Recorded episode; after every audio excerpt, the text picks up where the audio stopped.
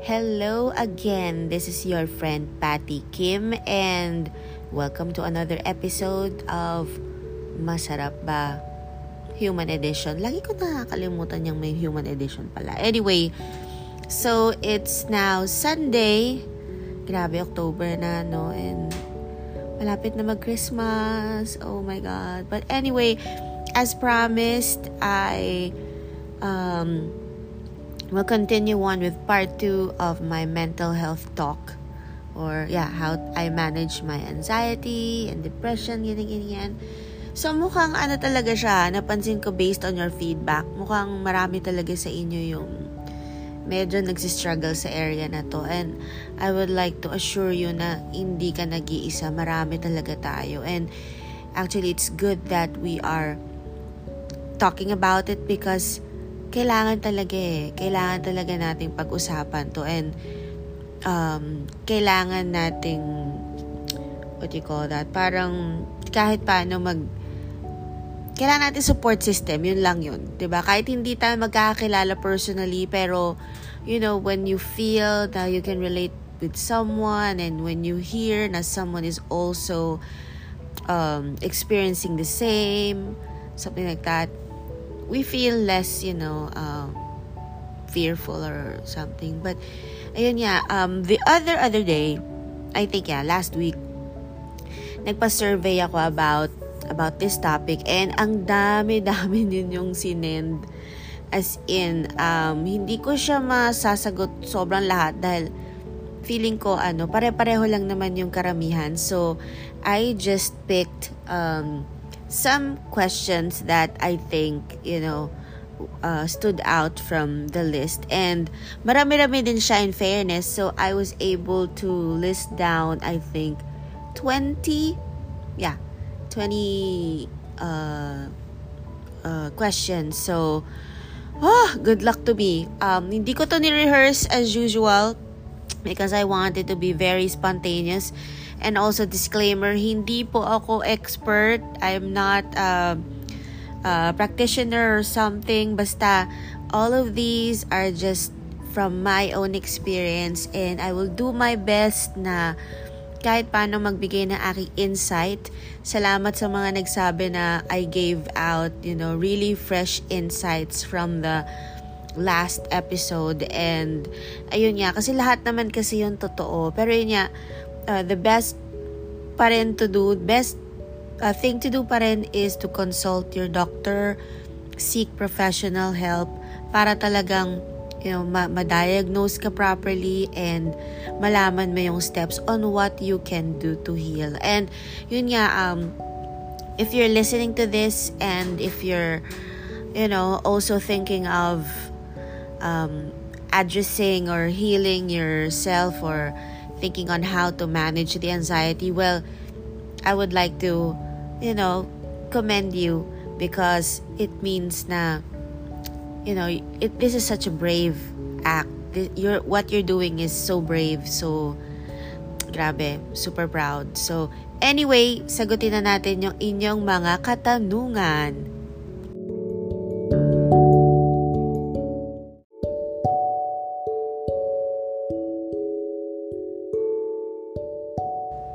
Okay, for question number one, how do you cope with feeling of abandonment? Like everyone around you don't care anymore. Um, I think yung feelings of, you know, abandonment, rejection, resentment, ganyan, nag-uugat talaga yan sa, ano, I think sa subconscious beliefs.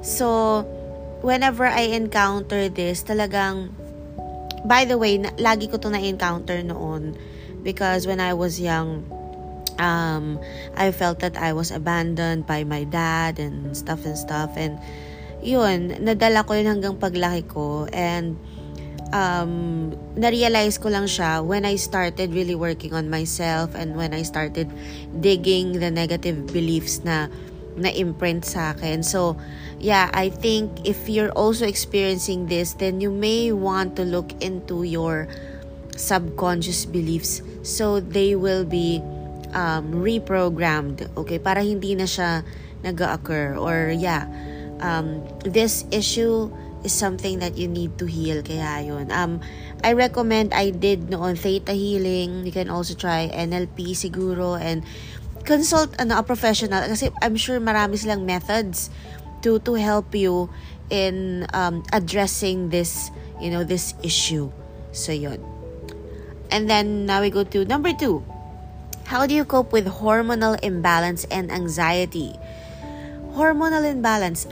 Alam mo, dati noong overweight ako, as in, hindi naman ako like super obese or something, pero I've always struggled with, uh, yun nga, lagi ako overweight. Obvious ba, di ba, lakain ako ng kain, ganyan, Um, and also, for the longest time, I had PCOS. So, hindi ako nagkakaroon ng period every month. And, yun, hormonal imbalance, ganyan. And I would say na, um, during those times, nung overweight ako and when I had PCOS, talagang mas grabe yung anxiety ko talaga kasi yung ano, hormones ko talaga wala eh. Talagang gulo-gulo talaga. So, ang laking bagay actually noong na na-normalize ko yung aking weight. Yung BMI ko nung bumalik siya sa normal level, uh, yung PCOS ko nawala. So, regular na ako ngayon without the help of any medicine. And, ayun, I feel better. I feel more uh, alert. I don't feel lethargic. And it all started um, nung nag-OMAD ako, yan, fasting, OMAD, um, low carb, ganun, ganun. So, it's nice kasi until now, I am able to, to, you know, maintain the weight. Kasi nga, I don't like eat as much and marami akong binagong habits talaga um, ever since. Like, ngayon hindi na ako kumakain ng marami or hindi na talaga ako kumakain kapag madaling araw and then I, I don't eat three times a day. Sometimes two, pero mostly one. I have one full meal a day and then the rest parang little little stacks na lang. And with that, uh, dahil kasi do sa OMAD, ano, bumibili sa metabolism ko. So even on days na wala-wala lang, talagang kain ako ng kain, when I go back to strict OMAD, um, siguro 1 to 2 days lang, bumabalik na ako sa dati kong weight. And yun, I I was influenced to to do OMAD by by Chef Marvin. So sobrang galing niya talagang mag ano, mag-guide sa akin noon and he was very he was very very patient with me and talaga inequip niya ako with all the the information that I needed to know. And grabe talaga, sinunod ko talaga yung mga instructions niya and yeah, ang galing. Sobrang, sobrang nice. And until now, yun nga, pareho pa rin, I think pareho pa rin naman kami ng ginagawa until now. Kasi even naman dati pa, paleo na kami. So, mahilig kami do sa caveman diet, ganun, ganun. So, I think kasi, or we, I think we think noon na, ano eh, um, kapag ganun yung klase ng diet mo, yung hindi ka mahilig sa matamis, hindi ka mahilig sa extreme na lasa, mas parang um, calibrated yung dila mo, parang ganun. So, mas tama yung nalalasahan mo as compared with people na masyadong OA sa sugar or mga taong nagyoyosi, ganun. Kasi kami, wala kaming ganun. So, actually, yung ano, parang kaya accurate yung ano. Kahit paano, hindi sa paggayabang, pero parang accurate. Medyo pantay kami ng panlasa ni chef, kaya, kaya ganun. But anyway, let's move on to the next question.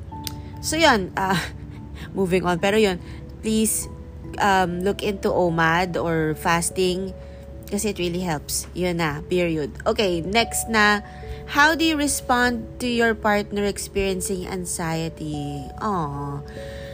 Well, you know, um, masasabi ko lang ang sweet mo. Okay? Kasi iniisip mo yung partner mo. And that, that's really good. You know, it's nice when you are making an effort to understand your partner more. Yeah. At dahil dyan, Oo nga naman, siya. Wait lang, paano nga ba mag-respond? Well, kung ako, kung ako yun, kung ako, um, I will I will say mga reassuring words. Yeah. Or sometimes, kasi, you know, sometimes, people don't really need to verbalize stuff or, or, blah. Sometimes, people don't really need to verbalize everything. Um, the mere fact na naparamdam mo na nandun ka sa tabi niya at naparamdam mo na he or she is not alone, ang laki-laking bagay na nun. ba? Diba? Or ako kasi, ako kasi yung tao, like ako, ako kasi yung taong ma-verbal and ma-effort. Um, very expressive kasi ako, so hindi ako nahihiya mag yeah, you know, to speak my mind. Obviously, no, dahil sa ginagawa ko, I really, really need to express myself, ba? So, kung ganun, ang gagawin ko is, I will tell my partner na, hey, if alam ko you're going through something, I want you to know na I'll be patient with you and I'll be more understanding and I'm here to listen. Okay? Um, I think there are certain magic words that you can use na kapag naririnig yun ng ibang tao, it really, really makes them feel special. So, usually, I, I say, I'm here to listen. I'm listening. Or, um, I understand. Okay? Or yung word na tama ka. Alam mo yon those, those words are very powerful because usually, di ba sinasabihan tayo na, ah, mali ka na naman, blah, blah, blah, blah, ganito ka, ganyan, ganyan. But no, when you, when you hear someone telling you na, tama ka, ang galing mo, ganun, it, they feel like, oh my God, may tama akong ginawa, shit, gan- ganun. And it makes people feel valued, okay? Um, for me, I don't just do it to my partner. I do it to to all the people that I love, the people that matter to me because I want them to feel and know how much I love and care for them. Yun lang yun, as in, um, hindi kasi ako nahihiya mag-express. Yun nga yun eh. Pero kung ikaw, ikaw yung tipong mahihaing mag-express, well, yun nga eh, iba-iba kasi tayo na love language and I understand that, okay? Um, basta, ano, parang iparamdam mo lang na nandun ka. Yun, kung hindi mo masabi, at least yung mga tipong, okay ka lang ba? Or, tara usap tayo. Alam mo yun, or tara libre kita, or tara labas tayo, hang out tayo.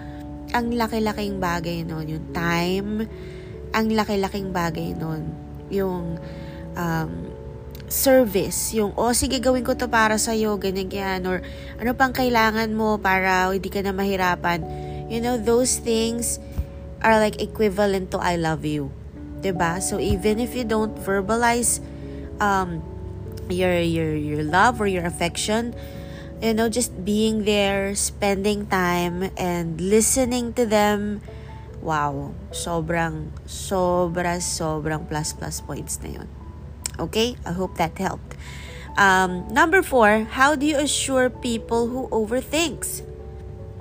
Assure, assure, assure. Siyempre, like what I said a while ago, you know, just just tell them na okay lang yan, huwag ka mag-alala. Or andito lang ako, ganyan, huwag kang masyadong mag-overthink.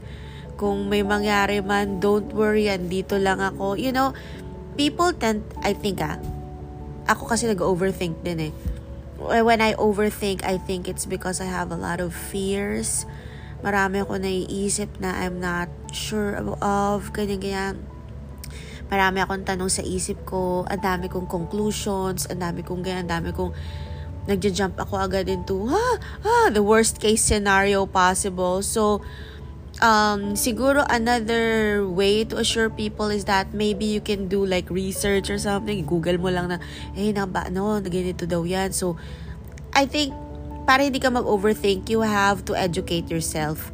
Para matalo mo yung, you know, yung nag, yung umaano sa utak mo na, eh, ah, ganyan yan. So, you have to educate yourself. Or, you can also consult a professional, like for example, uh, gusto mo ma-assure yung friend mo or yung partner mo, try to, both of you can consult a professional on it, like if it's health related, getting yan, or whatever. At least, malalaman ninyo yung options and malalaman niyo facts about, you know, the topic that makes your partner or you overthink. Diba? Push. Okay, number five. Did you seek professional help to manage your anxiety? Um, before, yes, noong, what do you call that? Uh, um, nung nag-break kami ni ex-fiance, yes, of course. Binigyan ako ng antidepressants ng doctor ko. But, you know nga, um, karoon ako ng side effect. Uh, so, tinigil ko siya. And that's when I decided to, you know, um, heal on my own. So, yun. But, um, right after last year when my aunt died, nung nagkaroon ng uh, Delta sa family namin, yung Delta, ayun, um, I'm fortunate, I'm, I consider myself fortunate kasi marami ako nakilalang doctors um, na natatanungan ko. Even nga yung pagva-vaccine nun, grabe, talagang buti na lang si Doc Bing. Oh my God, Doc, salamat talaga as in for guiding me all throughout that process. It was so difficult pero now proud na proud na si Doc sa akin dahil hindi na ako natatakot. So yun. And um, yes, I think it's very very important to seek a professional and and find a professional that you trust. Yun, kasi marami dyan. Pero syempre pag di mo vibes, 'di ba? Parang, oh, ba yun? Joke lang. 'Di ba? So kailangan talaga humanap ka noong uh, professional na feeling mo magkasundo kayo and feeling mo talagang nariri-assure ka niya at natutulungan ka talaga niya. And yes, I I always, you know, I I always seek help kasi even I I, I also have a, a friend. She's like an ate to me. She practices she practices uh, Australia. Um she's I think uh psychologist parang ganon. So believe it or not, whenever I have like a heavy, heavy, heavy problem talaga, I would call her and we would talk and we would exchange thoughts and she would help me out talaga. And her advices are always always spot on. And I really value her a lot. Si Ate Christy. Hi Ate Christy. I love you po. So ayun nakakatuwa. Ayan yes. Um, um I think everybody should seek professional help lalo na kapag feeling mo kailangan mo talaga. Kasi very important talaga yun. Huwag kayong matakot guys, promise. It's super super okay.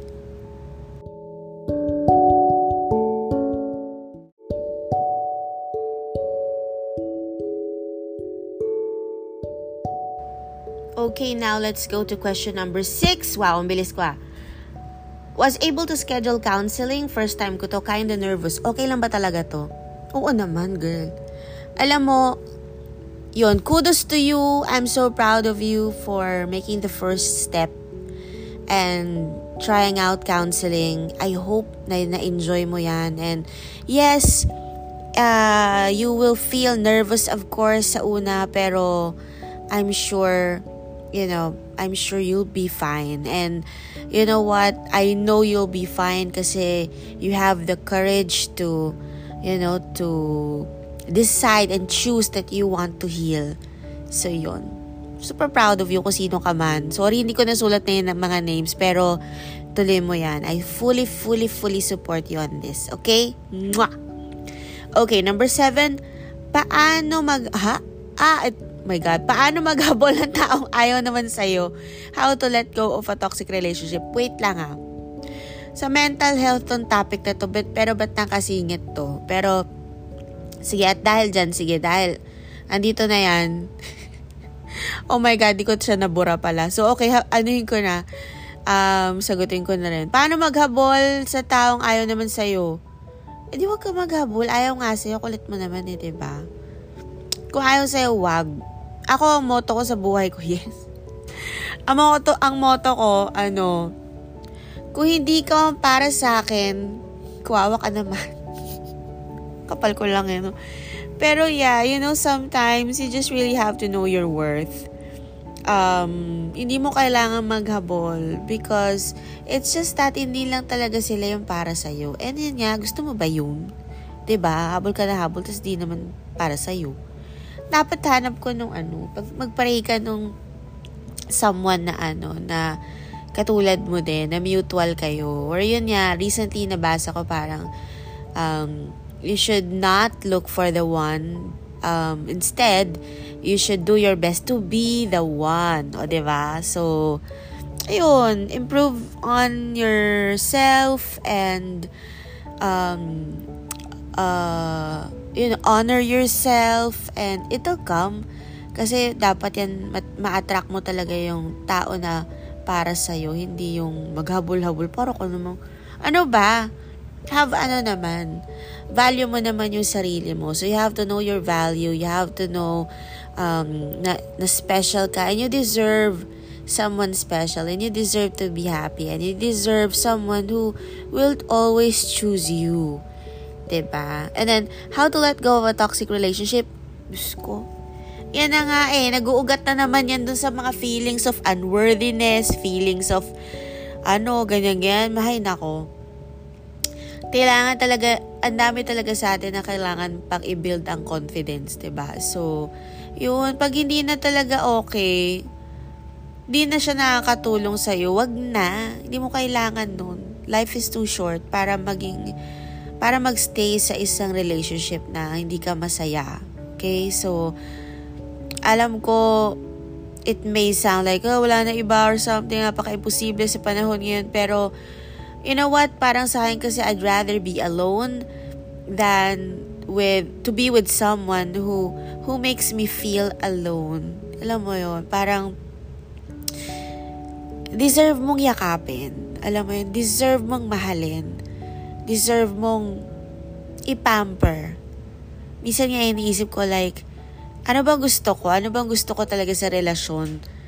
Actually, pag naiisip ko, yung mga gusto ko sa relasyon, yung mga usual na ginagawa ko rin sa mga mahal ko sa buhay. Like, pinapamper ko. Mapamper ako eh. Tapos, generous, ganyan, mapagbigay, mahilig ako mag-gifts kasi ang love language ko, giving gifts and service, alam mo na, like acts of service, like uh, may gagawin ako, mag-volunteer ako, ganyan, or yon pero like magluluto ako, ganun, yan, yan ang mga love language ko. And then, uh, yeah, iniisip ko parang, ay, yun din pala yung gusto ko.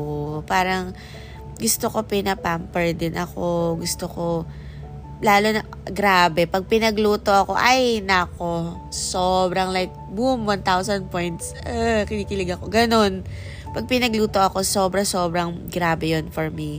Kasi, it's like an ultimate, you know, act of thoughtfulness and sweetness. Kasi parang you gave your energy and your time and, you know, uh, for that person. Kaya ako, uh, mahilig kong, lagi ko nilulutuan mom ko, mga friends ko, na close sa akin. So, yun. Because, that's how I show them how special they are to me. Ganon. So, ayun. Um, wala, ganun. Ganun mag, ano, wala lang. Ganun, ganun mag, ano, mag-attract. Kailangan maging ganun ka din. Yun, para ma-attract mo yung, yung gusto mo rin. Did I make sense? But anyway, let's move on. Um, number 8, ano pong pwedeng ulamin kapag may hyperacidity? Ina-anxiety po ako kakaisip ng ulam na pwedeng kainin. Sorry naman, at anxiety ka na dahil sa ulam. Ta, te. Um, ano pong pwedeng ulamin kapag may hyperacidity? Siyempre, yung mga hindi ma-acid. ba? Diba? Ano nga ba yun? Basta, yun. Mga neutral-neutral lang. Tsaka, magulay-gulay ka, feeling ko kulang ka sa gulay, kaya nagkaganyan ka. ano to ng ano? Na nermon? Ayun, kailangan mo ng gulay, maraming gulay, maraming tubig, baka ano ka ng ano dyan, soda ka ng soda dyan, o ano, baka umiinom ka lagi ng mga alcohol, ay nako. Magkaka-hyperacidity acidity ka talaga dyan. Tapos, ayun pa, tapos, I think ah, stay away din from ano, from too much cheese and milk. Kasi alam mo, naalala ko, dati talaga, grabe talaga yung GERD ko dati as in. Sobrang grabe yung GERD ko. Pero, nung, nung nag-OMAD ako, uh, and ni, medyo nilesen ko talaga, as in, super nilesen ko talaga yung, yung, uh, uh, cheese and dairy. Yeah, dairy in general. Nawala. Wala na akong GERD, die. As in, happy-happy ko. Kaya yun. So, wag ka namang anxiety dyan. Wag ka namang anxiety dyan. Basta, increase mo lang yung fiber intake mo, your gulay intake. That's very important. Okay lang naman mag-meat. Ako ay ma-meat eater. Pero regulate mo. Wag naman araw-araw puro 'di ba? Huwag naman araw-araw puro pork o puro prito, 'di ba? Kailangan merong times na may sabaw, may times na may saucy, ganyan. And always, always make gulay a priority, promise. As in. Pampatalino yan, pampaganda pa. Char! Totoo yan. Anyway, how do you comfort yourself when anxiety and loneliness kick in? Um, ako, I really talk to friends. I really talk to people that I trust. Kinukulit ko sila, wala ko pake. Ko, sorry ah, ganyan, ganyan, kinukulit kita, pero kailangan ko kausap. Ganon, ganon ako. And also, pero yun nga, effort talaga din. Gagawa ko, I sleep super. Because sleep is, you know, sleep facilitates healing. Need, you need to rest. And you need to calm down I meditate. I am a huge fan of meditation. Um, I'm a huge fan of Dr. Joe Dispenza. I have almost all of his his uh, medit- meditations. I already finished his course. His courses, I think, from basic to advanced. I think yung next ko na lang would be yung dapat pupunta ako sa US for the face-to-face or for the actual retreat talaga. Pero online natapos ko na siya lahat. Um, ayun, I meditate. Dati, no hardcore ako, I would meditate three times a day. Yup. I would meditate in the morning. I would meditate in the middle of, you know, a work break just to keep the juices flowing because naniniwala talaga ako sa ganun. Uh, and also at night, uh, I try to, ano din, fix some of my subconscious beliefs. I reprogram my, my brain. I program my brain for success talaga. Ganun yung, ano ko, ganun yung practice ko noon. Ngayon, I'm super busy. I try to do it, ano, kahit once a day. Okay, okay yun sa akin. I do it like, minsan, one hour or 30 minutes is fine. Okay, okay na siya. Okay siya for me. And then also when I have anxiety, yun nga, sleep, I meditate. Um, I listen to um, calming music, of course, to binaural beats, to frequencies, healing frequencies. I remember noon when I was super sick, I would just have this uh, sound or this, uh, ano ba yun, parang subliminal something na para siyang mga affirmations of healing So I would just lo- have that looped uh, the whole day. Naririnig ko lang siya and bumibilis talaga yung healing ko. Kasi yun nga eh, whatever you, ano, whatever, whatever you think about, whatever you focus on, it amplifies. So if you are focused on healing and healing your cells, your body, your, your mind, your heart, then yun, mas mapapadali yun talaga. Okay? Um, How do you, number 10, how to find your self-worth? Ayan, ayan na naman isang super, super root, major, major uh, negative belief na I think dapat ina-address. You know what? I really think na dapat sinasama sa curriculum na to. Alam mo yun, aside from meditation, dapat talaga kasama sa education natin yung or meron tayo dapat face sa buhay natin where we where we all you know fix the the ano the programs that we that we were taught you know when we were young kasi doon talaga siya nag-uugat even the self-worth because uh, I rem- if I remember right we have like three major negative beliefs or ganon. Parang it's, uh, uh, I'm not worthy, I'm not capable, or I'm not lovable. Parang ganon. Yeah. Pag, uh, ano, matatandaan ko rin yan. Pero basically, parang ganon siya. So, lahat tayo may ganon. Yeah, lahat tayo may issues. Parang generational ano na yata siya. So, um, if you happen to, you know, decide to fix it at this lifetime, then you are gonna save your next generation, promise. Ako, I'm doing it not just for my next generation, but for myself as well. Kasi gusto ko talaga mag-heal and I want to be a better person talaga. I'm totally different years ago. Super, super ibang-iba ako. Like, I'm the opposite. Kaya yun. So, kahit paano ngayon, I'm still, you know, I, I, I can't say na I've, I've totally healed from it. Sometimes, the, the traumas would still resurface. But I know na when they resurface, it's because it's already time for them to go. Kaya when they resurface, hinahayaan ko lang siya. I just say, let go, let go, let go. And, ayun, it's a beautiful thing.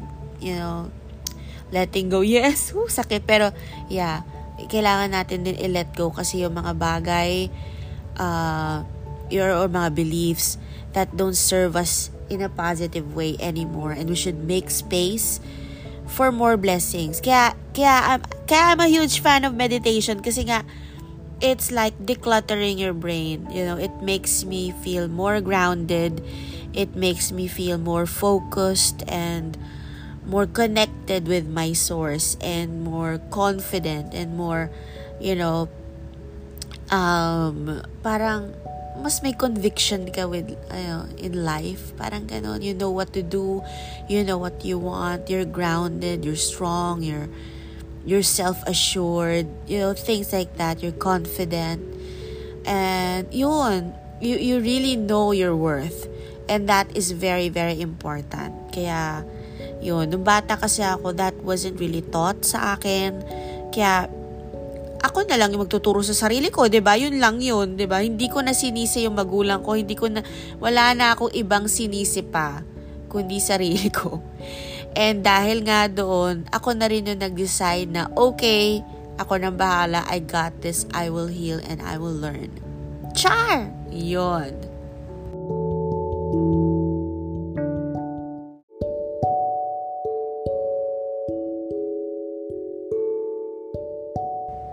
Okay, now we go to question number 11. As an entrepreneur, how can you cope up with the feeling na gusto mo na sumuko? Um, to be honest, never ko siyang naisip kasi I'm not that kind of person. Uh, ako kasi talagang push ng push ng push. Alam mo yun, um, I'm proud to say na hindi talaga ako yung tipong madaling sumuko, girl. As in, try me.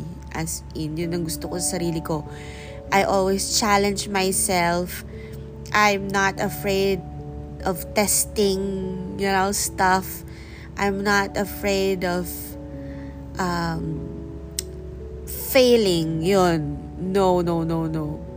I remember when I was in elementary pa lang, my dad, my dad, the first book that my dad gave me was a book called, called Dare to Fail.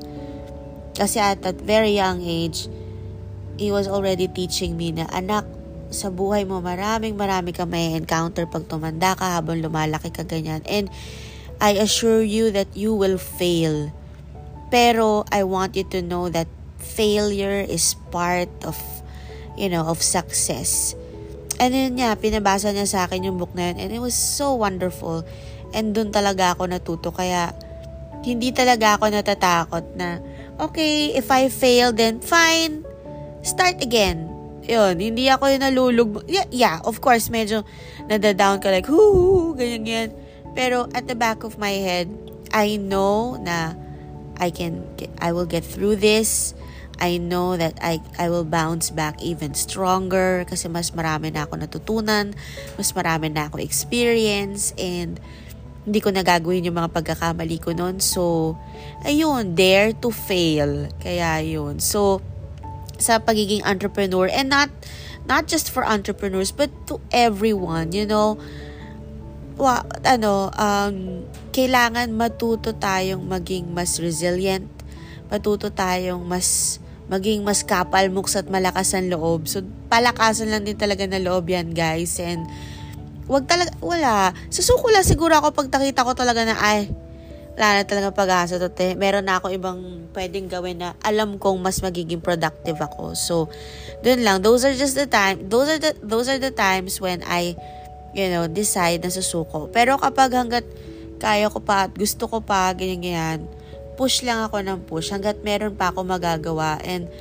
ay, ako kasi very realistic. I weigh my options and then lahat ng klaseng ano, ways, itetest ko yan lahat yan, i-exhaust ko talaga lahat hanggat, ano, hanggat kakayanin. Kasi, yon parang, wala lang, nasanay ako na ganun.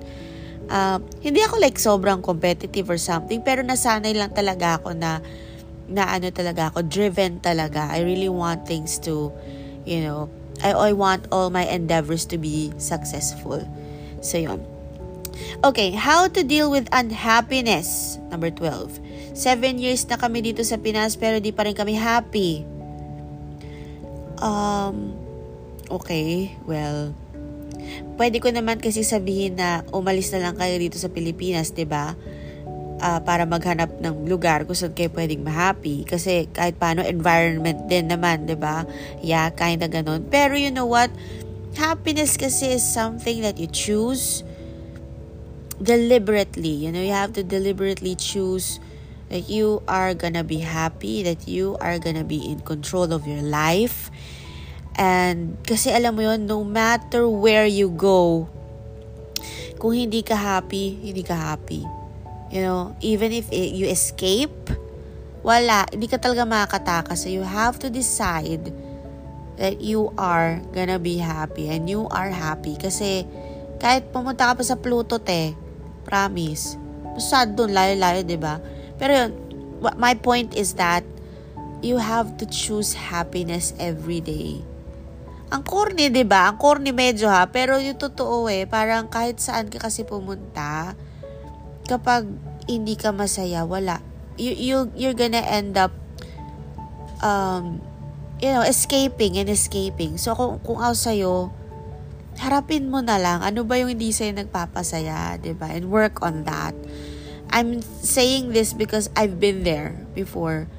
Um, when I was having a lot of difficulty with my mom, I didn't want to stay home. Gusto ko lang lagi mag-travel, book ako ng buko saan saan, punta dito, punta doon. Kasi I wanted to escape. Pero pagdating ko ulit sa bahay, I was like in hell. Parang ganun. Kaya, it was until, you know, talagang yung journey ko siguro, maano din eh, mabagal na matagal yung journey ko. Pero unti-unti I was able to heal and I was able to realize na, oo nga, no, bakit nga ba ako nag escape Hindi pwedeng buong buhay ko or all the time mag escape na lang ako. I have to deal with this. I have to face this. So, ayun. So, ngayon, okay na kami. Wala nang ano, wala nang, wala nang problem. So, hindi ko naman sasabing unhappy ako. I'm actually very contented with my life. And uh, every day I feel very blessed and I feel, yeah, thankful. Hindi man like perfect ang lahat, but it's like perfectly imperfect and everything is just, wala lang. I'm surrounded with love because I, I give love. Yun, la lang. Uh, and I show compassion and I, you know, wala lang. Love ko lang lahat. Yung pets ko, ganyan. Yung mom ko, mga kaibigan ko, kayo, alam mo yun. Kaya, wala, saya-saya ko lang. Char. anyway, um, number 13, nakakatulong ba ng malaki sa mental health mo yung pagiging si masarap ba? I would have to admit yes. Kasi meron akong outlet pero feeling ko kahit ano pa to, lagi naman kasi talaga akong maghahanap ng outlet, di pwedeng hindi. Pero plus points na lang sa akin si pagiging masarap ba. Kasi with masarap ba, I feel na I am serving my purpose. Wala lang, parang, para ito talaga yung dapat kong gawin. Alam mo, I feel na I'm relating with many people and I feel that I'm very much myself kahit hindi ako nagpapakita or anonymous pa rin ako. Ayoko naman kasi no fame, te. Alam, hindi man ako fame whore. Gusto ko lang simple. happy na nga ako na ganito kausap ko kayo everyday, kay pagtsikahan, kumakain, nagluluto with friends and with family and wala, nagipag-joke-joke. Sobrang happy na ako noon as in. Parang hindi ko naman kailangan ng mga makipag alam mo yun, makipag kaibigan sa mga, you know, you know, mga celebs or ganyan or mga sikat na tao. Pero I'm ano ha, I feel uh, happy din kapag yung mga um, nagfa-follow sa akin ng celebrity, binabate ako. Of course, parang nawa-flatter ako, parang wow, bait naman ito, pinapansin ako, ganyan. Pero, talong, parang, yeah, nakakatulong sa mental health ko kasi nga, dami ko kausap. ba diba? Tsaka, meron akong outlet, like this one, um, nasasabi ko kung ano yung mga saloobin ko, nasasabi ko yung insights ko, kasi with this kahit paano, I feel I also feel valued, of course, kasi lagi kayo nagtatanong sa akin. So, kahit paano na-feel ko, valuable ako sa inyo. And I, you know, I, I consider myself really lucky and I'm really thankful for the trust na binibigay ninyo sa akin. Kaya, I always do my best to to do better, to always be grounded, to always be humble, and to always always be true sa inyo. Kaya, ayun, kasi parang family na rin ang turing ko sa inyo and as in super, as in. Okay, next, number 14, ano pong gagawin mo kapag lagi mo naisip na i-take ang sariling buhay? Oh my God, badly need help. Um, una sa lahat, you know, pag may mga, ano ko, may mga episodes ako na nade-depress ako, uh, totoo yan alam mo, hindi ko, hindi ko i-deny Sometimes, noon nagkakaroon ako ng thoughts na ganyan, um, kasi parang feeling ko pagod na ako. Alam mo, parang ano ba, ganito na lang lagi, ganito at ganito, ayoko na, sawa na ako, ayoko na. Yun, ganun siya. Pero, luckily, hindi naman, hindi naman siya, hindi ko naman siya ginagawa talaga. Kasi, iniisip ko like, ano ba yan? Ang pangit ko naman nun pag ganyan. Tapos makita nila akong ganito tsura ko, ganun pa, hindi ko naman ma... Alam mo yun, parang, ew, ano ba yan? Nakakaya naman. Pero hindi, uh, pero biro, um, um, yeah, I would say you seek professional help din. Yeah, kasi syempre like ako, hindi na, I may not have the right words kasi to, to convince you. Pero for me, siguro sinasabi ko sa sarili ko, alam mo, itong problema ko na to. Kung ano man yun, whatever, whatever is causing that, you know, thoughts, whatever is causing those thoughts, ginagawa ko kasi dyan, pag may problema ako, like, kaya heartache, ganyan, ginagawa ko, nilalayo ko yung sarili ko, ginagawa ko siyang observer para meron third party na na, na tumitingin and then nare-realize ko na hey itong problema ko is actually very small lang compared doon sa bigger thing na dapat kong gawin. You know, I have more things to think about and have more, even more productive things to to work on. Alam mo yon parang ito, itong problem na to, maliit lang to, kayang-kaya ko to. Ganon, ganon ko inaano yung sarili ko. You really have to, ano, you to train yourself to talk better sa sarili mo as in, importante yun, yung, yung, tama ba, self-talk? Yung ba yun? Yung ba yung term nun? Basta yung, how you, you talk to yourself is very important. Kasi, ikaw lang din talaga ultimately yung makakatulong sa sarili mo eh. So yun, I, in my case, I tell myself na, ano lang yan, um, isipin mo yung purpose mo, Huwag ka dapat mawala dun sa dapat mong gagawin. Andyan yung magulang mo nagmamahal sa'yo. Hindi mo pa na-meet yung mga taong magmamahal pa sa'yo. Maraming marami pang tao dyan na mamimit ka na mas magmamahal sa'yo. Ganun. Uh, yun. Tsaka yun nga, parang iniisip ko din, parang ang swerte-swerte ko dahil may buhay apak, may buhay ako at wala ako sakit, maayos ako ibig sabihin marami akong pwedeng magawa. Alam mo yun, um, I consider myself lucky kasi kung ako nga buhay, pero yung, alam mo marami dyan nag-aagaw buhay ngayon who wish that they had another day to live. Ikaw, ako, nalulungkot. Alam mo yun, parang ako nalulungkot, parang tanga, 'di ba? Na, nawawalan ng pag-asa eh yung iba nga gusto mabuhay.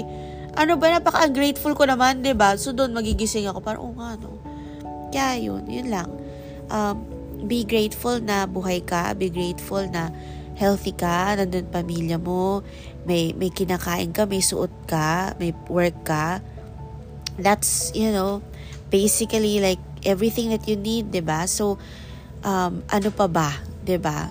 'Yun, maraming ng reasons 'yun para mabuhay pa. And 'yun, just, you know, hang in there, okay? Huwag mag-alala. Okay, number 15. Do you believe na yung crystals nakaka-help ba sa anxiety? Um, alam mo, dumaan na ako sa phase na yan actually, lalo na noong last year. And yun nga, I also grew up sa garden namin daming ganyan kasi mahilig yung family ko sa ganyan. Uh, mahilig kami sa crystals. Yung malalaki talaga ha. Like, ano, maganda kasi crystals kapag exposed talaga sa nature. Like rain, air, sun, yan. Malakas yan as in. Um, minsan nga, mararamdaman mo pa yan parang tinatawag ka. Ganon. And talagang very potent kasi na energy ang mga yan eh. Um, minsan, tumitibok pa nga yan actually sa experience ko ha, ganun. Pero, alam mo, you know what? Um, what is true for you will always be true for you. And kung ano true for you sometimes may not be truth for me or truth for me. Blah. Or true for me. Ay, ano ba yan? Paulit-ulit. Yun nga, ang point ko dito is that kung yan ang paniniwala mo, then that's real for you. Okay? Um, kung tingin mo nakakatulong siya with your anxiety, go ahead. Kung feeling mo hindi, find other means, find other ways. Yun. Sa akin, nakatulong ba siya? Uh, sorry ha, hindi sa inaano ko yung mga, ang dami ko suke eh. Pero, yeah, dumaan ako sa phase na yon na crystals, ganyan-ganyan. Um, pero ngayon hindi na gano, hindi na gano. Pero noon ya, noon ya, dumaan ako sa phase na yon. I'm not ano ha, hindi ko sinasabi na hindi effective, pero kanya-kanya kasi talagang phase siya, I think. Hanggang ngayon, meron pa rin naman ako dito, nandito pa rin sila, pero hindi ko na charge Kasi yun nga, ano eh, um, siguro marami na rin kasi akong ginagawa and I have other, ano na, parang practices na that I do. So, yun. So, kung you believe that nakaka-help sila with your anxiety, go ahead. Whatever makes you happy or whatever uh, makes you more at ease, gawin mo yun. Okay? No worries.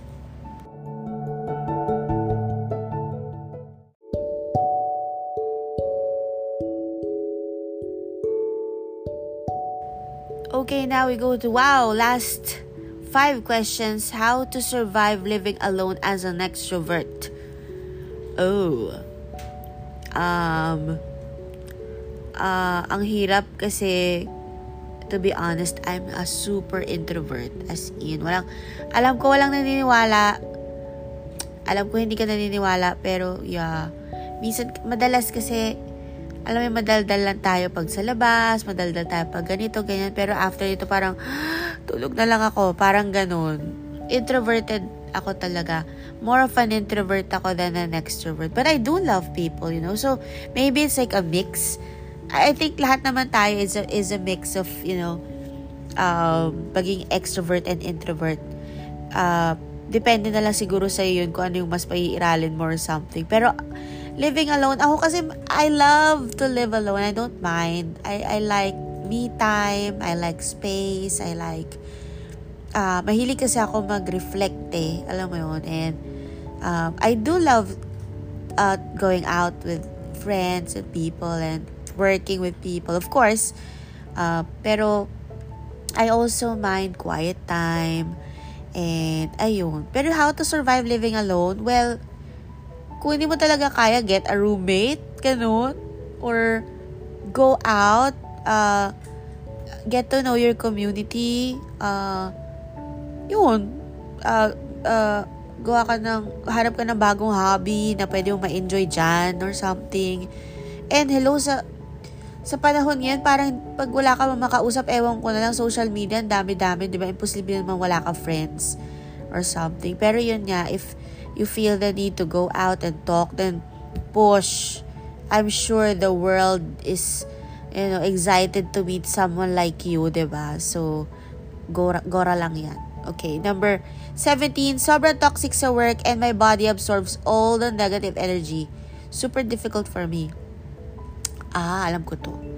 Alam mo kasi, uh, maybe kasi if you're like, ano, if you're an empath, if you're an empath, uh, talagang makaka-absorb ka talaga yan pag sensitive ka. But what you should do is, uh, we have this thing in Reiki, you know, if you're not familiar with it, it's like a, uh, uh, healing, ano siya, modality. Oh, hindi ako expert dito, pero parang ganun. He, uh, healing modality siya that uses very, very gentle energy, ganyan, and, uh, yun, uh, meron kami ginagawa sa Reiki na we brush off the energy talaga literal, like, yun nga, using our hands dun sa arms namin, shoo, ganun, tas shoo, na ano namin siya, tinatanggal, para talagang uh, visually na na-visualize namin, nakikita namin na sinashrug off namin yung mga negative energy kasi talagang ma- ma-absorb mo siya eh. Parang gano'n. So, i-brush-brush mo lang yung katawan mo. Kung gusto mo, tumalon ka pa. Ano, tumalon ka, shake mo yung hands mo para matanggal mo, ma-shake off mo lahat ng negativity na yon. Another um, tip that I can share with you is that, you know, when, when you shower at night, do you shower at night? You know, ako, I do.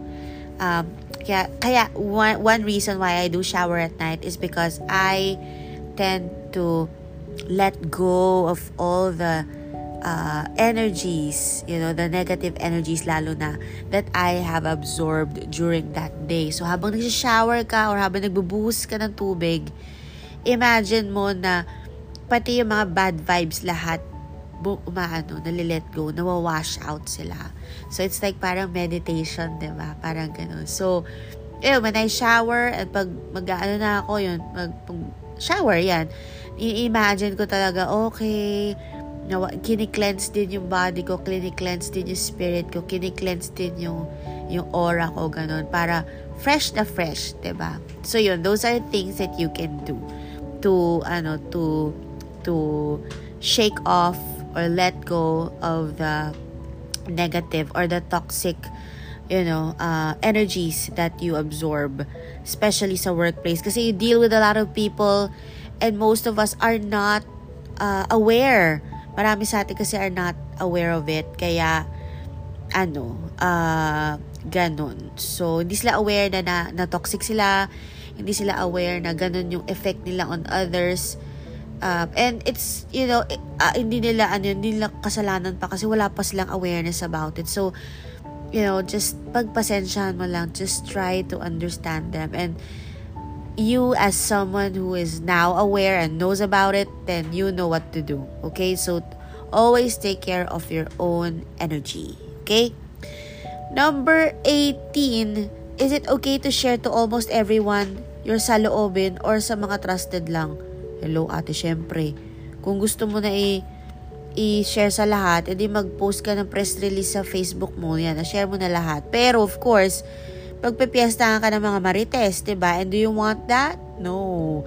Kailangan of course, you should, uh, ano mo pa rin sa sarili mo. Kasi you know, most people, they don't, they're not, they don't really care about you. They, they just, nang, naghihintay lang sila na magkamali ka, naghihintay lang sila na madapa ka or something, and they, they don't really uh, genuinely, you know, care about you. So, of course, find people whom you can trust. You know, find friends, family members, or seek the help or the advice of a, of a professional to help you out process things, diba? Especially if you're really, ano, um, confused with, you know, some things, ba diba? So, ayun. Huwag ka masyadong, ano dyan, daldalera dyan. Mag-iwan din ng para sa sarili, okay? And then number 19, did you ever feel re- irrelevant or useless? Anong ginagawa mo in case you feel this way? Uh, to be honest, Kailan ba yung last time? Actually, parang hindi eh. I, siguro, siguro, ganun na lang din talaga yung confidence ko na sa sarili ko. And, I wasn't kasi raised that way to feel useless or something. Sometimes, I feel like not worthy. Pero, char-char lang yun. Pero, useless, pareho ba yun? Pero, never ko namang na-consider yung sarili ko na useless or irrelevant or dahil siguro mismo or dahil siguro ang dami ko na kasing napagdaanan and ang dami ko na rin kasi na-accomplish sa buhay. So, every time na meron akong pagdadaanan, I always, I always um, do my best to, to know the lesson or to learn from it. So, I can be more strong next time. Ganon. And, kapag may pinagdadaanan ka nga kasi, mas nagiging ano ka, nagiging confident ka. Kaya, hindi mo na masasabing useless ka or irrelevant kasi parang hello, try me. Parang gano'n. Alam ko na eh. Parang hindi mo na ako maloloko. I know myself. I know my worth. Parang gano'n. So, wala. Parang hindi. Hindi. Fortunately, hindi. Hindi na. Kaya yun. Siguro my advice if you're feeling like this, ayun nga, parang build mo talaga confidence mo, te. As in, build, build mo talaga siya. And then, uh, you know, gawin mo yung love mo gawin. Yung, uh, yun, ma-full, sana maging fulfilled ka sa kung ano man chosen path mo. Alam mo yun, sana makahanap ka ng fulfillment and purpose dahil napakasaya niya, promise. Parang ikigai, parang ganon, di ba? Yung nahanap mo yung purpose mo and you earn from it and you it doesn't feel like work kasi it's like doing what you love parang ganon so yeah I don't feel useless kasi feeling ko talaga feeling era lang din ako siguro pero na joke pero wala um, I don't feel useless kasi alam ko na ang dami-dami kong pwede i-contribute kasi ang dami-dami ko na rin na experience ang dami-dami ko na rin na achieve, nagawa sa buhay ko. So, I know, yun, marami akong, marami akong ma-offer. Yes! Yun, ganun siya. Okay. Uh, last question. Oh my God. Have you ever dealt with imposter syndrome, especially sa work? How do you cope if yes? If I remember right, imposter syndrome is yung parang when you doubt yourself and your abilities and yung parang feeling mo fraud ka, parang feeling mo, ay, impostor, ganun. Um, siguro nung, nung college, syempre kasi nangangapa ka pa, you haven't found your, you know, place in the sun. So, sometimes like you doubt yourself na ano ba talaga itong ginagawa ko, tama ba to, am I doing it right, or am I at the right path, or something. And, paano na to, pe-pressure ako. Kasi you have a lot of those when you're, you know, when you're still like in your uh, teen years or in your 20s. So, normal yan. Normal yan actually. Pero the good thing is that you will overcome that if you choose to work on yourself. And yun, parang dapat kasi talaga labanan mo talaga yung mga impostor sa utak mo. Talagang Madalas kasi utak mo lang din kalaban mo, 'di ba? Utak lang din natin. Parang kulit kasi natin eh, 'yun eh. So dapat talaga mas ma-overcome mo 'yun. Mas ma-overcome mo yung mental chatter na yan at yung kaya important talaga like important talaga na i-train mo yung mind mo na kausapin yung sarili mo na maayos. Grabe no. Yun, ganun siya. So, yeah, I, I think I have experienced that before when I was immature. Pero ngayon, yes, mature ko na ba? So, yun. Uh, pero, yun, now, parang, wala eh, hindi na eh. Kasi self-assured ka na and you know na hindi ka fraud and you know na naniniwala ka na sa abilities mo eh kasi marami ka na kasi nagawa. So yun, parang I think ang puno tulo lang nito is you really, really need to work on yourself. Confidence. Huwag mo tigilan, as in, pagpursige ka. I think yun yung mga talagang dapat binibigyan natin ng attention talaga sa buhay ngayon eh. Yung sarili natin talaga. Kasi, if we're okay in the inside, alam mo yon magre-reflect yun sa outside world natin talaga. So, yun. Wow. Um, final question na yun and I hope marami kang natutunan from this part 2 episode about about about managing anxiety and depression and stuff and ayun, asaya. I really enjoyed answering these questions and take note ha, dahil sa utal-utal nga ako, obviously, hindi ko to hinanda. So, yun. Thank you so much for understanding and for listening again. Oh my God, ilang oras na naman to. Pero, I want you to know that I'm really, really enjoying all these podcasts and I really enjoy answering all of your questions. So, sana wag kang magbago and please ask me questions para makadagdag din, para meron akong mga bagong topic na pwede kong uh, pag-usapan. Pwede natin pag-usapan dito. And perhaps sa next episode naman, I've been getting a lot of of questions about you know, meditation and my beliefs. Kaya parang, okay, will it, does it matter pa ba? Or many are curious kasi dahil hindi ako, i- medyo may i- iba akong practices or something and how I apply it with, you know, masarap ba or something, ganyan, ganyan. So, hmm, pwede, pwede naman. And also, some of you are also asking about social media strategies, ganun ganon or something. Maybe that's a topic that I can, you know, I can also touch on one of these days pag sinipag ako mag-share. Pero yun, uh, for now, I think I have to sleep. Oh my God, it's almost 4 a.m. Pero okay lang. Na-enjoy ko naman siya. But anyway, I hope that you have uh, a restful weekend and uh, wala lang. Maging happy sana tayo in the next week na darating. Less hectic, more self-love, more happiness, more pagkain na masarap. So, yun. Uh, I think I have to sleep kasi mamaya food trip pa ulit. Okay? So, good night and I'll see you on the next episode. I love you.